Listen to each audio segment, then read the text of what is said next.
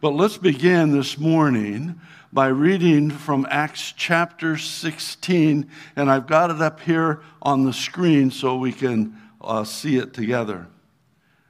It says in chapter 16, verse 12, Therefore, sailing from Troas, we ran a straight course to Samothrace, and the next day came to Neapolis, and from there to Philippi, which is the foremost city of that part of Macedonia, a colony. And we were staying in that city for some days. Well, we have Paul and Silas and maybe Timothy and perhaps Luke and they're on a ship to Philippi. And that's the next book that we're going to study on Sunday morning is Paul's epistle to the Philippians. And we'll look this morning at verses 1 through 11. Paul planted the church in Philippi on his second missionary journey. Five years later, while on his third journey, Paul visits Philippi on the way to Corinth and then again on the return trip to Jerusalem. We find that in Acts chapter 20. But in chapter 16 of Acts, that's where we studied about the church of, of at Philippi. Remember Paul's dream where the man from Macedonia came at night and he asked Paul to come to Macedonia. Now, my brother believes that this may have actually been God using a vision of the Philippian jailer himself, calling Paul to share the gospel, saying, Come over to Macedonia and help us. So Paul and Silas and others set sail for Philippi. So the church was born when Paul and his friends met with a group of Jewish women who had gathered to pray and worship together on the banks of the river just outside the city. It only took now 10 Jewish men to have a form a synagogue, but there wasn't even one devout Jewish man who was meeting with these women. Lydia one of the ladies there accepted Jesus as Savior and invited Paul and Silas to stay in her home with her family until they got in trouble with the authorities. The church grew overnight, I believe, when Paul and Silas were thrown into prison for exorcising or releasing a demon from this young woman. The, the people were using this demon as a fortune teller. And when this happened, they had Paul and Silas thrown into jail, where around midnight that night, Paul and Silas are praying and singing, and it says the prisoners were listening when an earthquake shook the prison and all of the doors came open. The jailer, about to kill himself, thinking all the prisoners had escaped, heard Paul's voice from deep inside the prison saying, We're all here. We're all still here. Well, the jailer and his family came to know the Lord that weekend, and perhaps many of those prisoners as well. And before leaving Philippi, Paul and Silas, it says, they met with the believers and encouraged them once more then they left town for Thessalonica. Paul hasn't been, uh, hasn't seen any of these folks now for several years and hundreds of miles as he's continued traveling the Roman Empire. He's spreading the gospel and encouraging the churches. We know that this letter is written from prison because it tells, he tells his friends in verse 13 of chapter 1 it has become evident to the whole palace guard and to all the rest that my chains are in Christ. Probably written from the, a Roman prison. He spoke of the palace guard. And in chapter 4, he'll mention Caesar's household. Chapter 4, verse 22. All the saints greet you, but especially those who are of Caesar's household. So the palace guard is best understood as the emperor's personal bodyguard stationed there in Rome. Caesar's household likely refers to the Christian members, the saints of the imperial service, the maids and butlers and palace staff there at the Capitol in Rome. We find in Acts 28 that Paul was under house arrest in Rome for two years. If he wrote Philippians from Rome, it may be dated somewhere between the years of AD 60 and 62, about 30 years after the crucifixion and the risen Christ ascending into heaven. Paul teaches that the joy of the gospel should rule our lives regardless of our circumstances. And he praises these believers for living out and living for the gospel. One of the things that makes this church in, in Philippi stand out from all the other churches is that they supported Paul financially as he continued sharing the gospel throughout the empire. We see this in chapter 4, verse 15, where Paul says, Now you Philippians know also that in the beginning of the gospel, when I departed from Macedonia, no church shared with me concerning giving and receiving, but you only.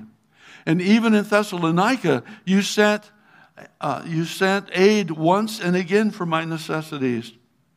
Not that I seek the gift, but I seek the fruit that abounds to your account. Isn't that interesting? When we give to the Lord's work, the Lord has an account up in heaven that He keeps to bless us, to give us the crowns, the rewards that we have waiting for us. Paul also praises the Philippian church for giving to the ministry in Corinth. The Philippian church even sent one of their own, Epaphroditus, to minister to Paul in prison. And they sent him with gifts as well. We read this in chapter 4 of Philippians. Indeed, Paul says, I have all and abound. I have I am full, I, having received from Epaphroditus the things sent from you, a sweet smelling aroma, an acceptable sacrifice, well pleasing to God. He knew they were sacrificing to give to the ministry.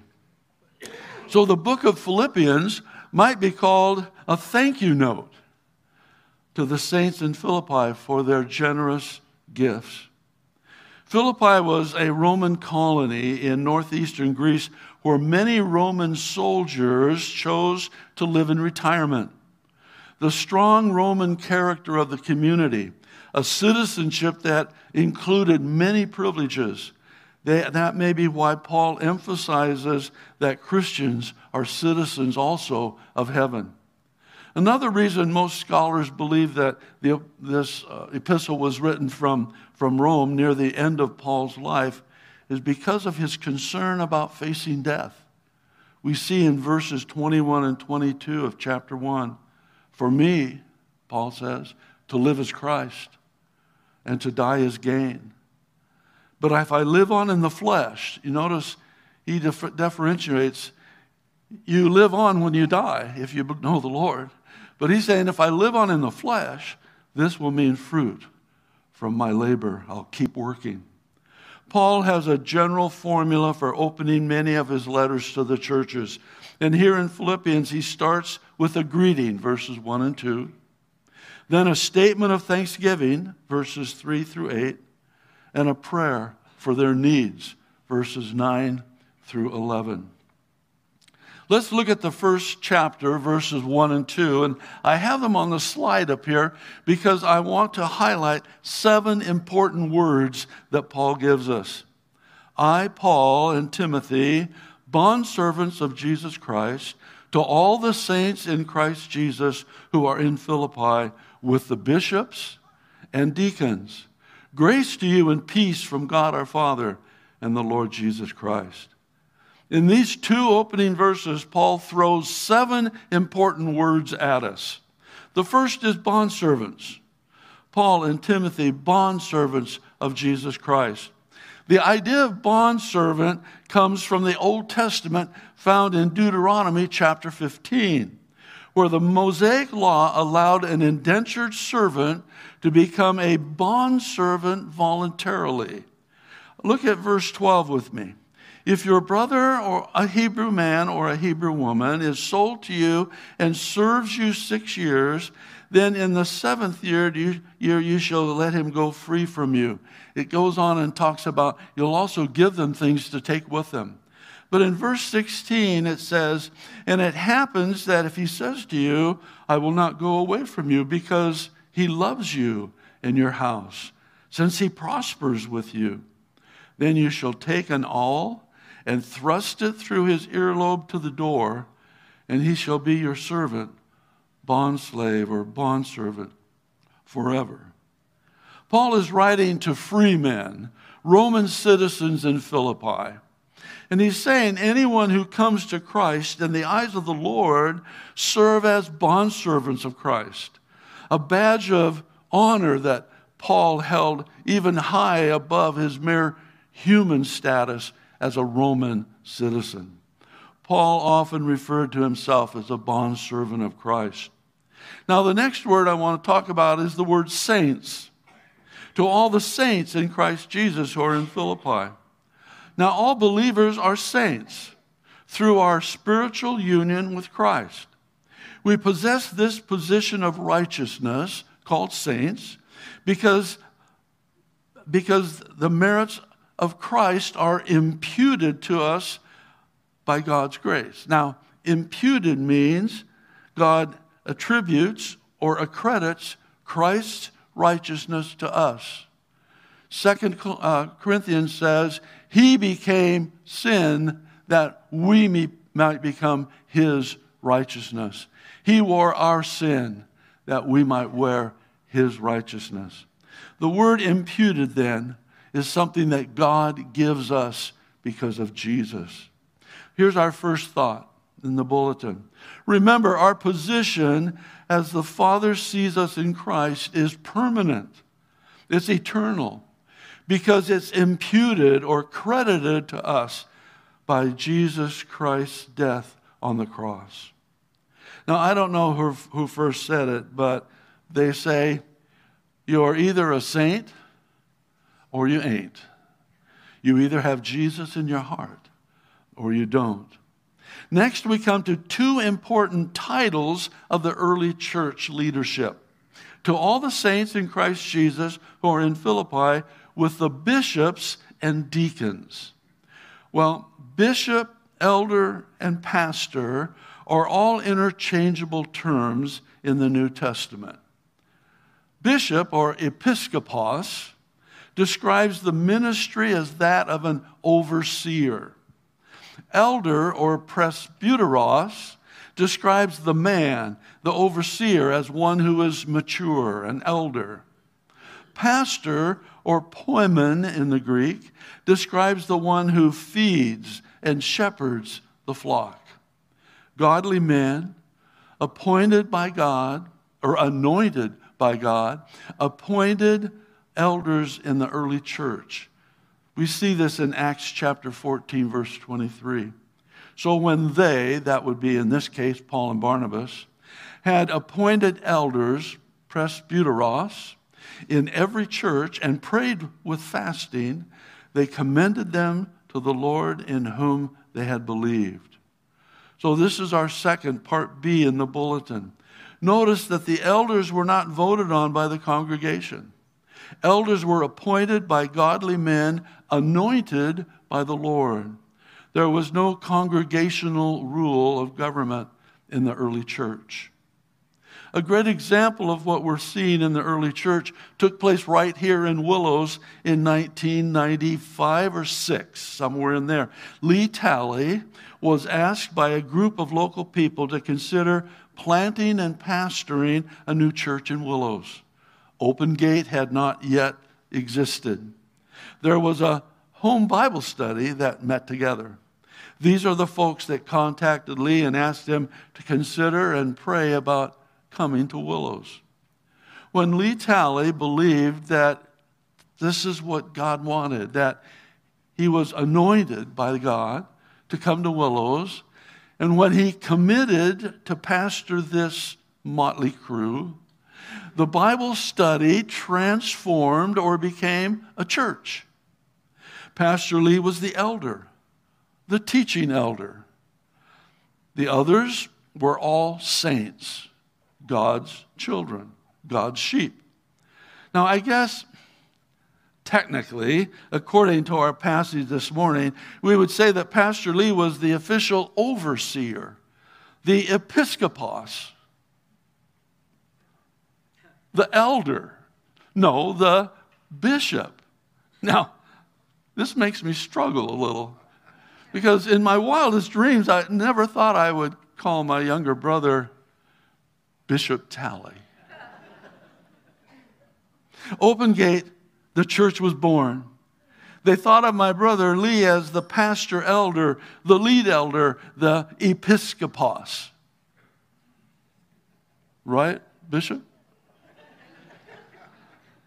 Now, Chuck Smith says in his book, Calvary Chapel Distinctions, Distinctives, he says this It was more of an episkopos form of government for Calvary Chapel.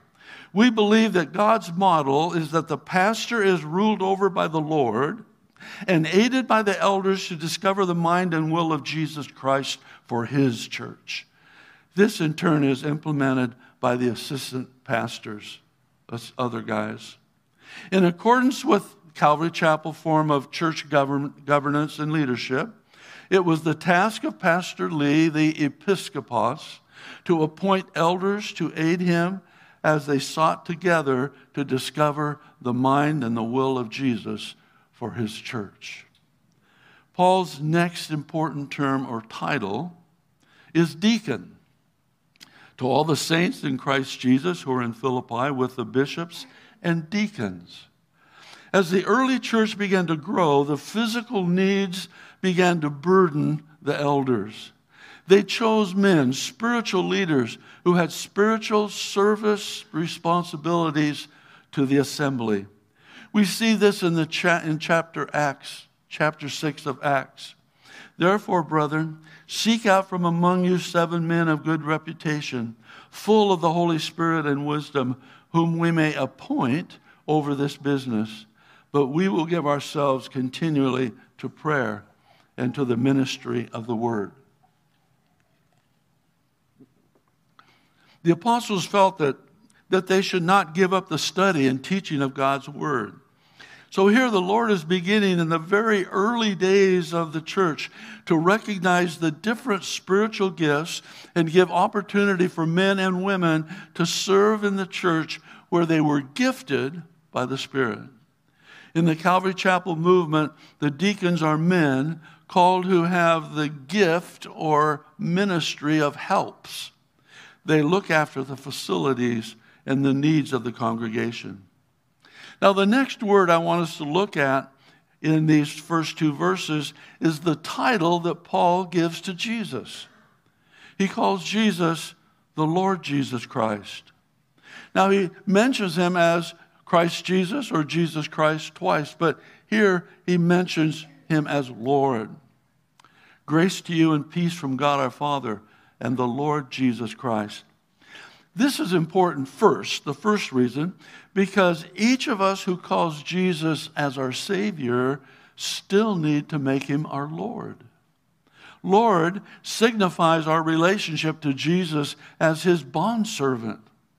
Now, this is a giant step beyond recognizing Jesus as Savior. It puts Jesus at the very center of our life, at the very center of my life. Jesus is Lord when He is the ruler, the boss, the master of your whole life. He can't be Lord of just part. He must be given control of your entire life, the whole enchilada, you might say. Now, the second important thing Paul is pointing out to these Philippian believers, these Roman citizens, is that Jesus is Lord, not Caesar. Paul will emphasize this later when he declares these citizens of Rome to be first and foremost citizens of heaven.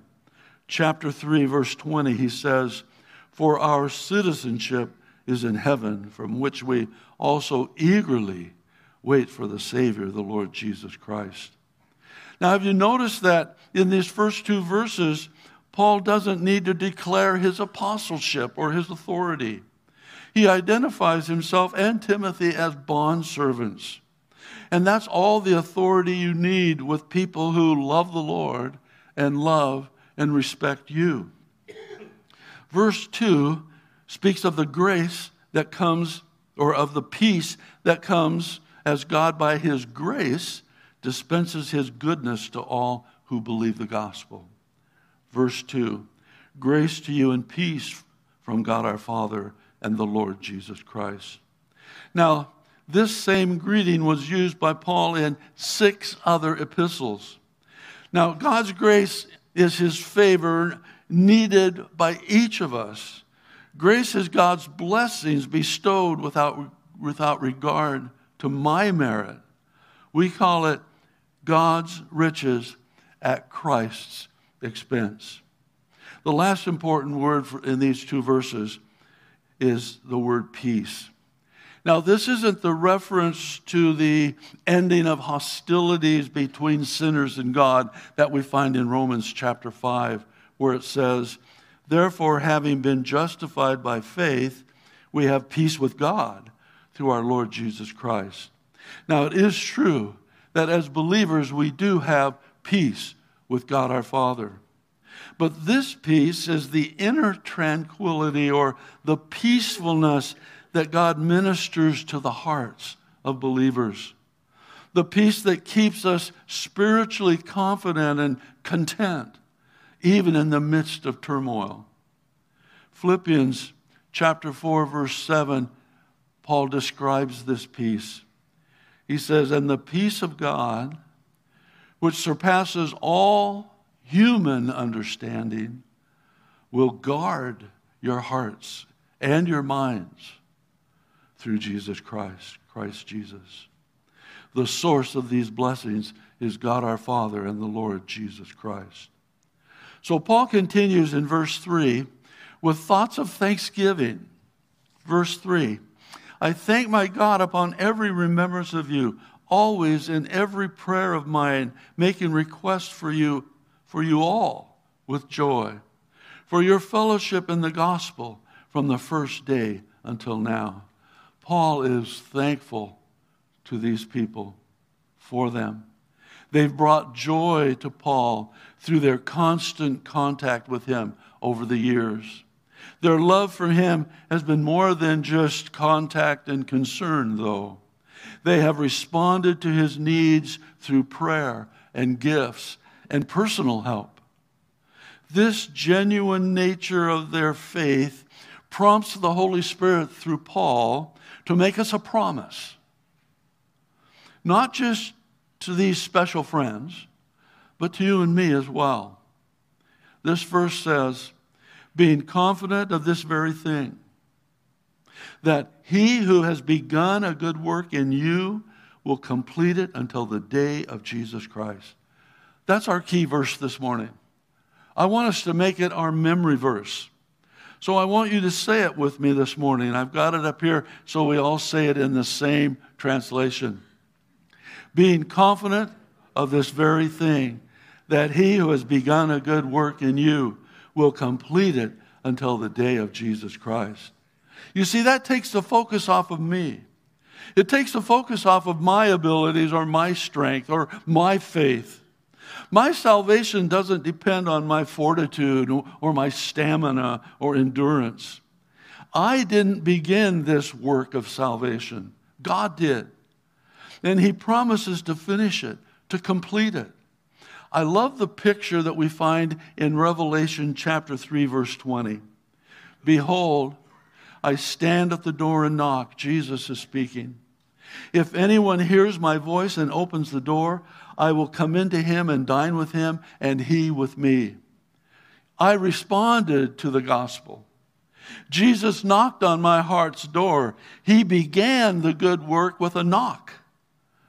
The work of salvation is really His. I don't hold on to God's hand, God holds on to mine. Let's say that verse again.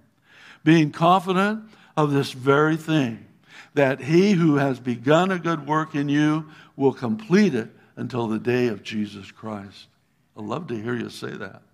There are stories about my kids growing up that come to me with certain biblical truths, and this is one of them. I don't hold on to God's hand, He holds on to mine.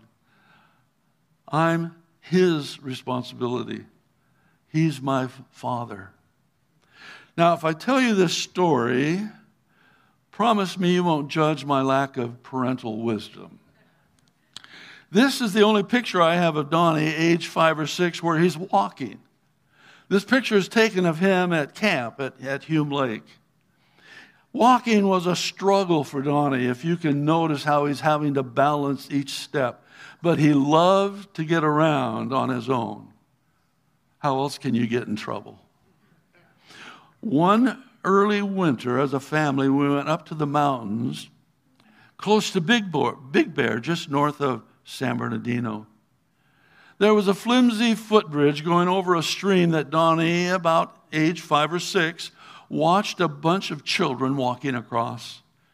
It was a little scary because the stream was about 15 feet below, and you needed to hold on to this rope kind of handrail to, for balance. Well, Donnie insisted he could walk by himself. I said, No, you're going to hold my hand you know what's going to happen, don't you? He wouldn't let me grab him with my death grip. He had to be holding my hand. You know what's going to happen.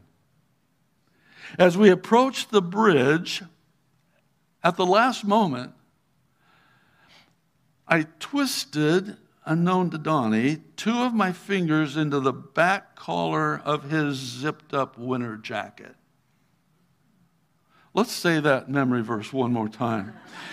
Being confident of this very thing, say it with me, that he who has begun a good work in you will complete it until the day of Jesus Christ. Once I respond to the Savior, God is responsible for my eternity. He's responsible for me. Remember, I don't hold on to God's hand, He holds on to mine. He's my father. He's a good father. Better than, really better than most of us, all of us. Well, Donnie's legs collapsed and he fell. The hand holding the rope came off. You knew he would. His small hand slipped out of mine, but my grip, twisted into his jacket, held him there in midair, swinging over that stream below. He's still alive, right? Today, many times, Don signs his letters from Youth for Christ with the phrase, in his grip. Now, he's not talking about me, he's not talking about my grip. And I said to him this week when he sent me this picture of one of his letters with his lousy signature, he, I said, Donnie, do you remember that? And he says, I remember the story, five or six. Well, let's say our key verse one more time being confident of this very thing, that he who has begun a good work in you will complete it until the day of Jesus Christ. Until Jesus comes back for us, he won't let go. J. Vernon McGee, my favorite Bible teacher, says it this way You can count upon God to consummate, to finish whatever he intends for you. I like that. Whatever He intends for you, He'll finish it. He's going to see it through. How wonderful. Pastor Sandy Adams, who I really enjoy his work, he says, What Jesus starts, He finishes. I know you're discouraged, you've tried and you've failed, but take heart. Jesus hasn't begun His work in you to leave you high and dry. He doesn't abandon us at midstream. I like that. Jesus has no unfinished project like the rest of you men out in the garage. Let's move on to verse 7. Paul says in verse 7 just as it is right for me to think this of you all, because I have you in my heart. Inasmuch as both in my chains and in the defense and confirmation of the gospel, you all are partakers with me of grace. You want God's grace in your life? Be a partaker with others who are sharing the gospel. Paul has heartfelt love for these people. It's as though they have literally traveled with him on each journey into each jail through their prayers and their gifts. Point C in the back of our bulletin. The church at Philippi unknowingly became what we call a sending church. Partakers with Paul, partners in God's work of grace. A sending church. As Paul said back in verse 5, they were a fellowship in the gospel. That's what we want to be a fellowship in the gospel from the first day until now. You see, it's not by chance that we're studying this passage right now because right now is our opportunity to be ascending church. Ascending churches, our open gate family is planning their missionary journey. We're on the internet, so you know who I'm talking about. We can be partakers. We can pray and give just as these Philippian Christians did. That's the kind of involvement that binds the hearts of people together. No matter how hard and really tough life can get, when you and your family, and I looked it up, are 6,753 miles away from Willows. Away from cousins and aunts and uncles and grandparents and brothers and sisters and well part d in our bulletin life can get pretty joyless. Not when we go through tough times but when we go them alone so it's our turn to stay connected to stay in touch that, as Paul said in verse 5, we can experience the true fellowship in the gospel as we help send the gospel from willows around the world. Verse 8 For God is my witness, how greatly I long for you all with the affection of Jesus Christ. He's in this jail cell. We don't know if it's in the Mamertine prison, which is down in a hole across from the Colosseum, or whether he's in the home where it's a house arrest now. But he's longing for these folks with the affection of Jesus. I like how J. Vernon McGee says this, and I also feel this concern about people that have been part of my ministry. J. Vernon says this Now that I'm getting old, I receive letters from former students and from many folk who, in my ministry over the years, have come to a knowledge of Christ. I feel that all of these are my children. I have a lot of children scattered around over this world, and I love them in the Lord. He says, I understand how Paul felt about these folks. Now, it's interesting. I was talking to my daughter, Debbie, this weekend.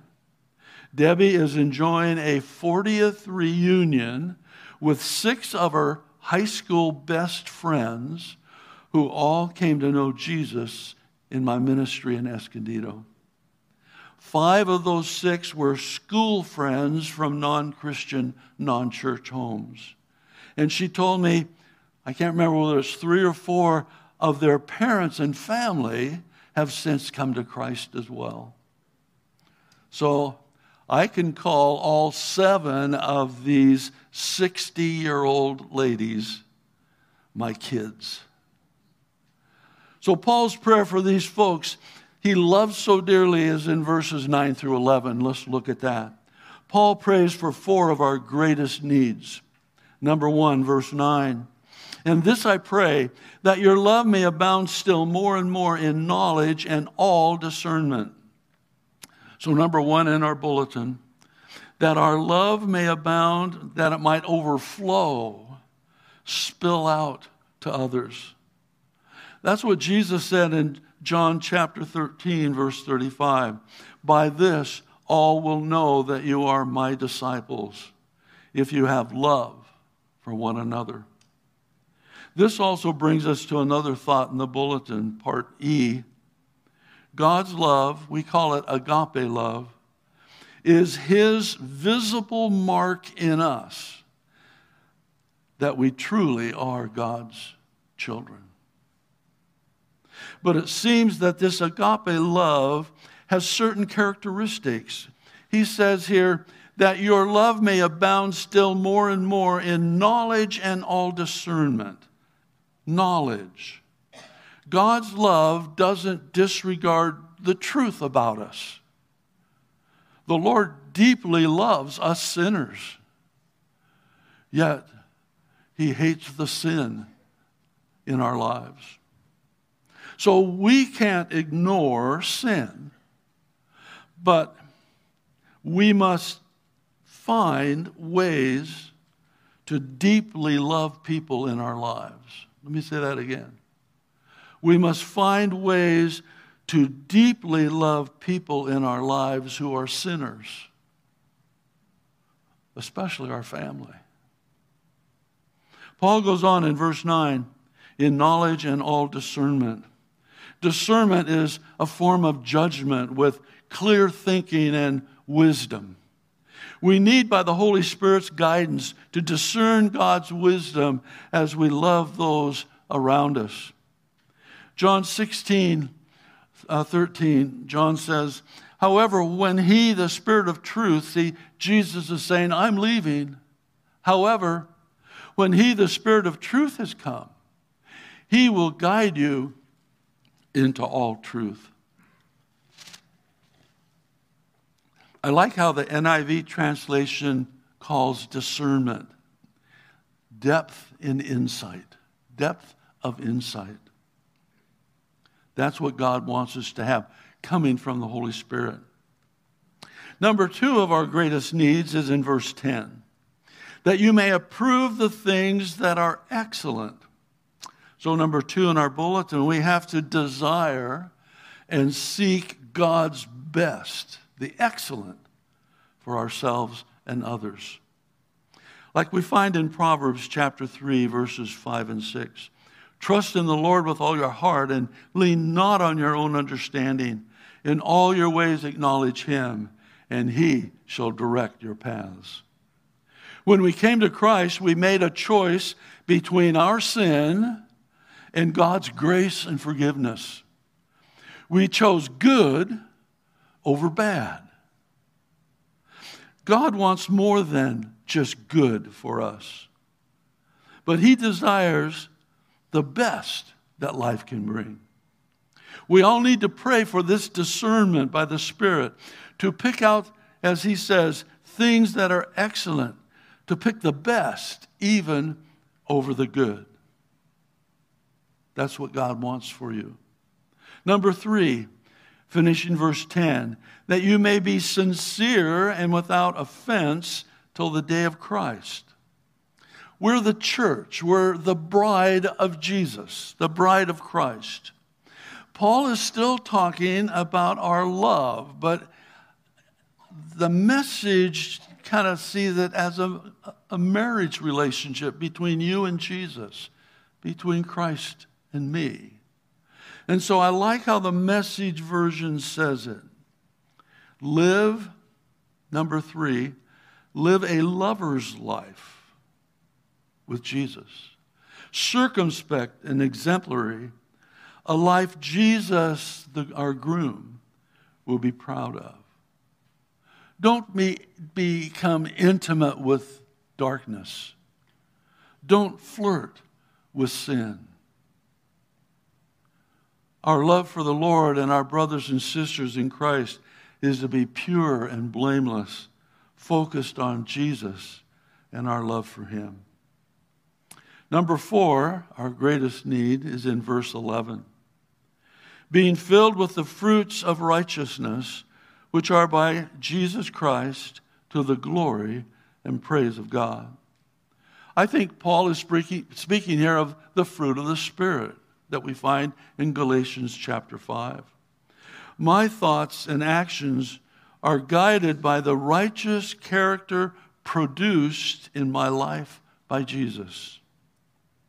So, number four in our bulletin, we're to bring glory and praise to God by being examples, by living out the nine flavors of God's agape love, the fruit of the Spirit. Worship team, come on up. Paul is writing from a Roman prison, yet he continues to express the confidence in God's love and provision. He is confident that he who began a good work in you will what? Complete it until the day of Jesus Christ. That's my desire for us this morning.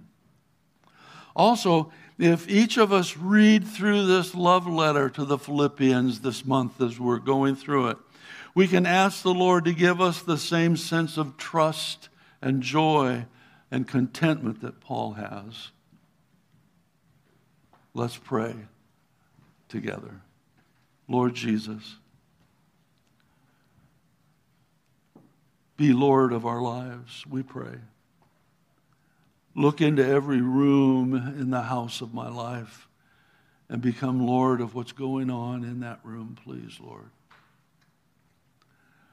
Thank you for your faithfulness. Thank you that you hold on to me, to us. God, we pray that you would just hold us and draw us close. We love you, Lord. Help us to be faithful and true to you as well. We pray in Jesus' name. Amen.